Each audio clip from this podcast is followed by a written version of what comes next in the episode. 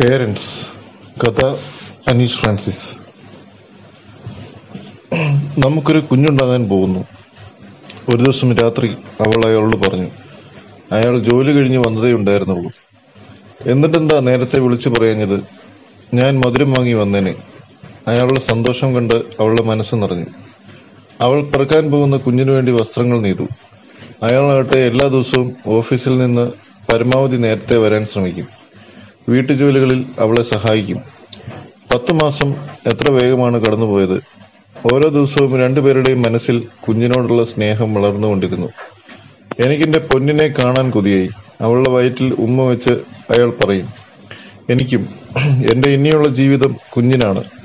കുഞ്ഞ് വന്നു കഴിയുമ്പോൾ എന്റെ സ്നേഹം കുറഞ്ഞെന്ന് പറഞ്ഞ് പരിഭവിക്കരുത് അവൾ ചിരിച്ചുകൊണ്ട് പറഞ്ഞു. ഇതുതന്നെയാണ് എനിക്ക് നിന്നോടും പറയാനുള്ളത് അവളുടെ കവളിൽ നുള്ളി അയാളും പറഞ്ഞു. ഡേറ്റായി ചില സങ്കീർണതകൾ ഉള്ളതുകൊണ്ട് സിസേറിയൻ വേണമെന്ന് ഡോക്ടർ പറഞ്ഞു. ജീവിതത്തിൽ ഇതുവരെ അനുഭവിക്കാത്ത ഒരു ആധി അയാളെ ഗ്രസിച്ചു. ഓപ്പറേഷൻ സമയത്ത് ഞാനും കൂട്ടിരിക്കട്ടെ. വേണ്ട നമ്മുടെ കുഞ്ഞിനു വേണ്ടി പ്രാർത്ഥിച്ചാൽ മതി. ഇനി നമ്മൾ കുഞ്ഞിനു വേണ്ടിയല്ലേ ജീവിക്കുന്നത്? സർജറിയുടെ സമയത്ത് അയാൾ ആശുപത്രിയിലെ ചാപ്പലിൽ പോയി മുട്ടുകുത്തി പ്രാർത്ഥിച്ചു. അവളെ മുറിയിലേക്ക് കൊണ്ടുവന്നപ്പോഴേക്കും അയാളും തിരിച്ചെത്തിയിരുന്നു. കണ്ണു തുറന്നയുടൻ അവൾ കുഞ്ഞിനെ അന്വേഷിച്ചു. നിങ്ങളുടെ കുഞ്ഞിന് ചെറിയ ശ്വാസതടസ്സമുണ്ട് ഭയപ്പെടാനൊന്നുമില്ല.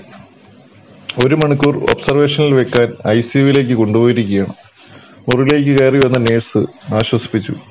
കുഞ്ഞിന് എന്തെങ്കിലും പ്രശ്നം? അയാൾ ആദ്യയോടെ തിരക്കി. ഒരു പ്രശ്നവുമില്ല. കുഞ്ഞിനെ ഉടനെ കൊണ്ടുവരും നേഴ്സ് പറഞ്ഞു. അയാൾ ഭാര്യയുടെ അരികിലിരുന്ന് അവളുടെ കരങ്ങൾ കവർന്നു. അല്പനേരം കഴിഞ്ഞപ്പോൾ മറ്റൊരു നേഴ്സ് കുഞ്ഞുമായി മുറിയിലേക്ക് വന്നു. അവർ പുഞ്ചിരിച്ചുകൊണ്ട് കുഞ്ഞിനെ അമ്മയുടെ അരികിൽ കിടത്തി. അവർ കുഞ്ഞിനെ ആർത്തിയോടെ ഉമ്മ വെച്ചു. അയാളുടെ കരങ്ങളിലേക്ക് കുഞ്ഞിനെ പകർന്നു. ഒരു വലിയ പഞ്ഞിക്കെട്ട് പോലെ.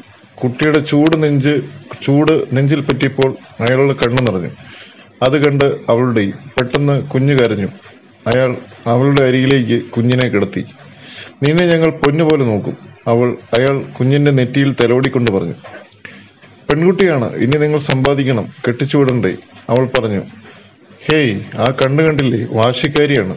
സ്ത്രീധനം ഇല്ലാതെ കെട്ടാൻ വരുന്നവർ വന്നാൽ മതി എന്ന് ഇവൾ പറയും. അവൾ കുഞ്ഞിനെ പുണർന്നു.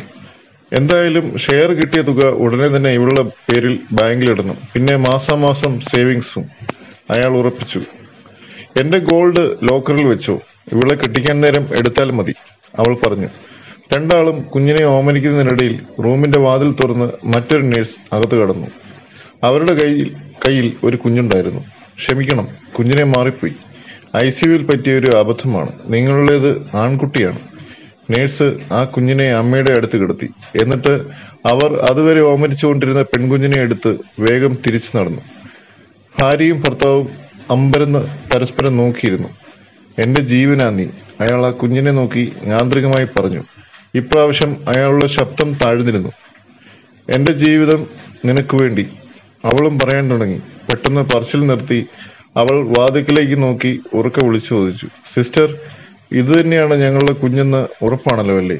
അത് കേട്ടവണം ഉറങ്ങിക്കിടന്ന കുഞ്ഞ് വാവിട്ട് കരയാൻ തുടങ്ങി.